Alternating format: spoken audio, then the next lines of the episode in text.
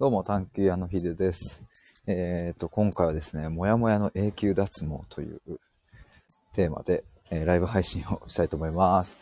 一本前もですね、ちょっとあの、散歩するぞ的なライブ配信をしていたんですけども、そこでちょっと話したことを、うんと、ちょっともう一度話すという感じですね。もう一度話すというか、まあ、さっきは本当にこう、リスナーさんとのこうコメント、対話の中で、この話が出てきて、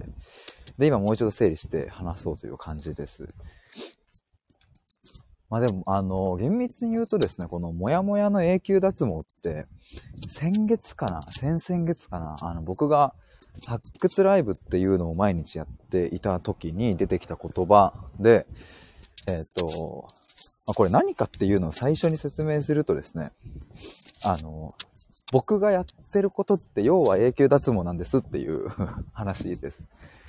で、そのまあ永久脱毛って、まあ、僕ちなみに受けたことはないんですけど、まあただやってることはなんとなくイメージはできて、えっ、と、永久脱毛ってね、あの、一回施術して OK じゃないじゃないですか。何回も通って、クリニックに通って、こうなんかこう、ピーピーってなんかこう照射っていうんですかね、光を当てたりとか、まあなんかそういうのをやって、で、あの何回かこう回数を重ねて、こう根本的にこう、もう生えてこなくするっていうのが、まあ永久脱毛だと思うんですよね。で、一方で、まあ髭、まあ僕も生えますけど、髭とかを、まあ髭剃りで剃ると、その日はツルツルになって気持ちいいけど、まあやっぱり明日、明後日と時間が経ってくれば、えーまたジョリジョリ生えてくるという感じだと思うんですけど、まあ永久脱毛はそういう手間をなくすためにというかね、根本的に、毛が生えてこないようにするために、えっと、まあ施術するわけですが、僕がやりたい対話っていうか、僕がやってる対話って、そういうものですっていう話です。だから今日話してスッキリすることを僕は目的にしていないし、うんと、まあ、そもそもスッキリさせようとも思っていないっていうのが、まあ、一つあるんですけど。愛子さん、こんにちは、脱毛ですか？あの、そう、脱毛です。僕の対話は脱毛なんですよ。永久脱毛です。このタイトルもうちょっと具体的に書こうかなと思ったんですけど、まあちょっとゆるーく話そうかなもあって、これくらいに留めておきました。聞いていただいた方にはわかるようにしようと思って。あの、ちゃんと僕の中でもう少し落とし込めたら、これについて熱苦しく語る回をやろうかなと思うんですけど。まあなんかあの、まあ、もやもやっていうのも結局何を指してるのか、ちょっと見えづらいなとは思うんですけど。あ、えこさん、あ、そういうことか、ヒデさんが脱毛行ってきた帰りのライブかと思ってたって。いやー、最高っすね。そう、僕が永久脱毛しているわけではないっていう。心のモヤモヤの永久脱毛って書こうと思ったんですけど、なんかね、ここら辺もまだしっくりきてなくってですね。愛子さん、最近は男の人も脱毛だもんなとか思ってました。でも行きたいっす、僕も。脱毛したいっすね。あの、ちゃんと毛の方の。なんかね、その、ツルツルになりたいかというとそういうわけでもないんですけど、やっぱなんか、もうちょい、トゥルぐらい。トゥルぐらい行きたいですね。トゥルとツルの違いはよくわかんないですけど。トゥルです。トゥルルルルンって。まあでもそのね、この永久脱毛なんですその、僕のそのこう問題意識を話した方がいいですね。僕の問題意識として、やっぱりこう、対話をなりわいとしている方、その方とか業界、コーチングとかカウンセリングとか、まあいろいろあると思うんですけれども、やっぱね、その、その時スッキリするとか、話してる時には気持ちが上がるみたいな、なんかそういう対話がやっぱ多いなと思って、ほぼほぼそうなんじゃないかなっていう感覚すら覚えるくらい、僕自身の体験もそうですし、他の人の話を聞いて、そういうふうに思うんですよね。で、まあ、これが、この脱毛の話とこう、まあ、うまいこと噛み合うんですけども、まあ、さっき言ったようにですね、髭を剃るっていうのは、その瞬間はつるっとして気持ちいいし、見た目も良くなるんだけど、じゃあ、そのまま1日2日放置していたらどうなるかっていうと、また生えてきちゃう。ジョリジョリしてきちゃう。で、また剃ると。で、またスッキリしてっていう。でもこれって半永久的に続いちゃうわけですよね。その、もう髭が生える、生え続ける限り、一生髭を剃らなきゃいけないわけじゃないですか。で、まあそんなものを、まあめんどくさいし、根本的になくそうっていうのが永久脱毛なわけで、で僕の対話は、その、今日話して今日スッキリして、ああ、気持ちよくなったっていう対話、を目指したいわけではなく、なんかもう根本的に、あの、根こそぎ行きたいっていう、そういうのを表現するためにこの、もやもやの永久脱毛っていう風に言ってます。まあ、ただね、結果的に、いや、今日話してめっちゃスッキリしましたっていう風な声をいただくこともあるし、あの、なんだろうな、その、その瞬間何もスッキリしないかというと、それはまたね、違うんですけれど。僕の目指してるというか、目的として、今日あなたの心をスッキリさせますっていうのが、僕の目的ではない。その今日スッキリしたところで、明日またそれが蘇ってきてしまうのであれば、ぶっちゃけ今日話したこと意味がないうん、とさえ言えてしまうぐらいなことだなと思うので、まあなので、僕はそんな対話をしてますっていうのを言うためにですね、このもやもやの永久脱毛っていうのを10月か11月かに言って、で、まあさっきもリスナーさんとの会話の中でこういう言葉が出てきたんですけれども、でもね、ほんとどんどん分かりづらくなるような感じもあるし、分かりやすくなってるのかもよくわかんないんですけども、その、要はですね、僕探求屋っていうのも、まあ分かりづらいさマックスだと思うんですけど、でもまあ自分なりの、まあなんでしょうね、変なプライドなのか、やっぱ自分のことを、まあ、その、コーチとかカウンセラーとかっていう風に、やっぱ名乗れない、名乗りたくないんですよね。まそれは、こう自分が今まで感じてきた業界に対する違和感もそうだし、うん、まああとはもう、まあそこが本音だけど、まあ、プラス付け加えるならば、まあ、自分で自分の領域ををちゃんと開拓して作りたいっていう思いもあるし。愛子さん、すごくいい着眼点素敵です。ありがとうございます。こう、さっきもね、リスナーさんに、いや、もやもやの影響出せばいいんじゃないですかって言ってもらって、あ、マジっすかみたいになったんですけど。でもなんかこの問題意識を持ってる人は結構多いような気がしてて、まあその、コーチングやカウンセリングだけにとどまらず、その医療の本と世界とか、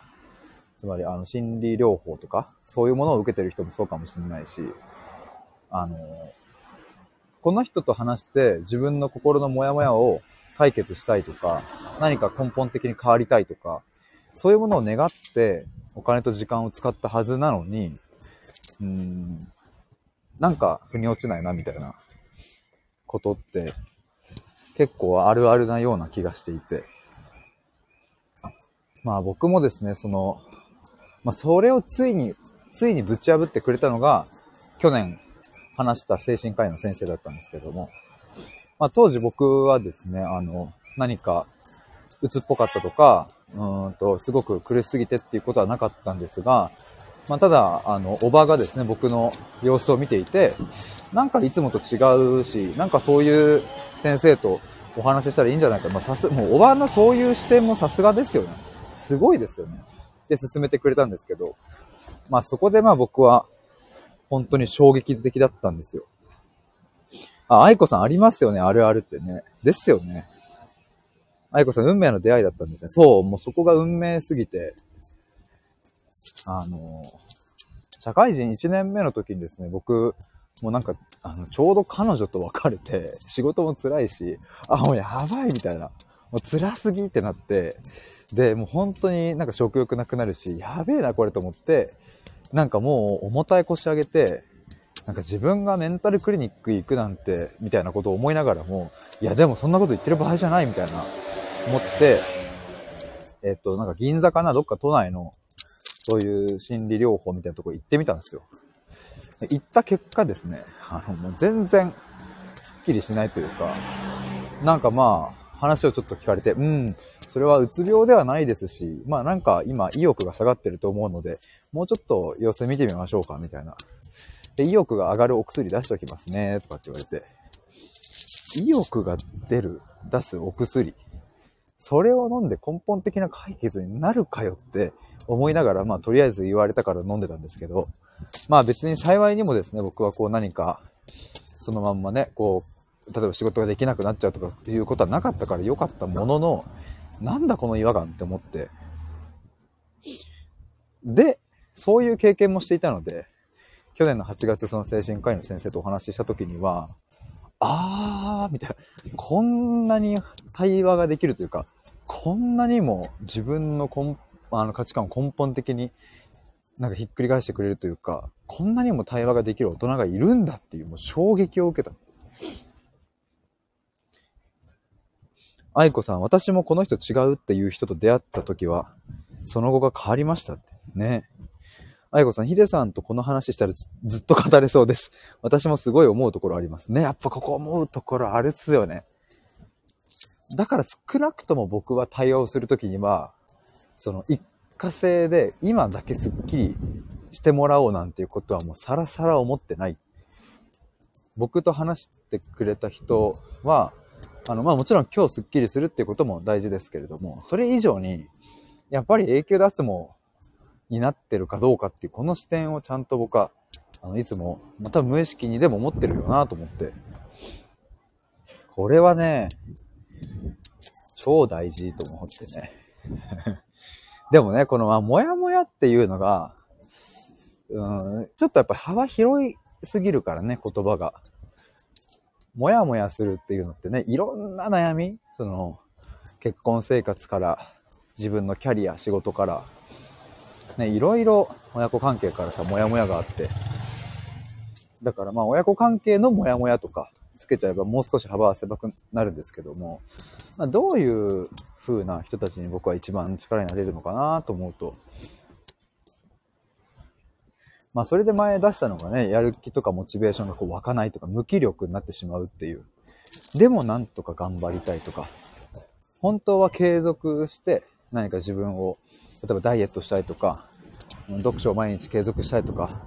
勉強したいみたいなものがあっても、それがなかなか継続できないとか、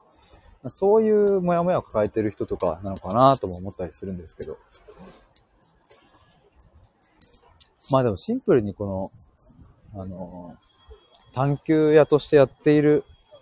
ことは何かっていう話になると、あの、まあ、コーチングでもカウンセリングでもなく、まあ、言葉の本質を見つめる対話っていうものを僕は提供していて、で、それは何が起こるかといえば、まあ、こう、もやもやの永久脱毛ができますっていう話なんよなっていう。まあ、最近またこうして自分の表現が いろいろ変わってきてるんですけども。まあでも10月、11月といろいろこう深掘りして深掘りしてってやってきたのが、まあなんか、またさらにこうどんどん進んでいるなっていう感じがあって、まあそれであのー、つい昨日かに、えっ、ー、と、伴奏型対話セッションをのサービスを出しましてですね、まあ、今回は先着1名で募集することにしたんですけれども、まあ、ついこの前は、先週ぐらいは先着3名で、えっ、ー、と、対話セッションをかける3回を一つのパッケージとして、えっ、ー、と、売ると、お届けするというのをやったんですけど、それはありがたいことにですね、すぐに3人の方にお申し込みいただけて、めちゃくちゃ嬉しかったんですけども、追加の枠はそっちはもう作らずに、えっ、と、もう新しく伴奏型で対話セッションを出すことにして、えっ、と、なので3ヶ月間ですね、期間で言うと。3ヶ月の期間、えっ、と、伴奏してじっくり対話するっていうのをやることにしました。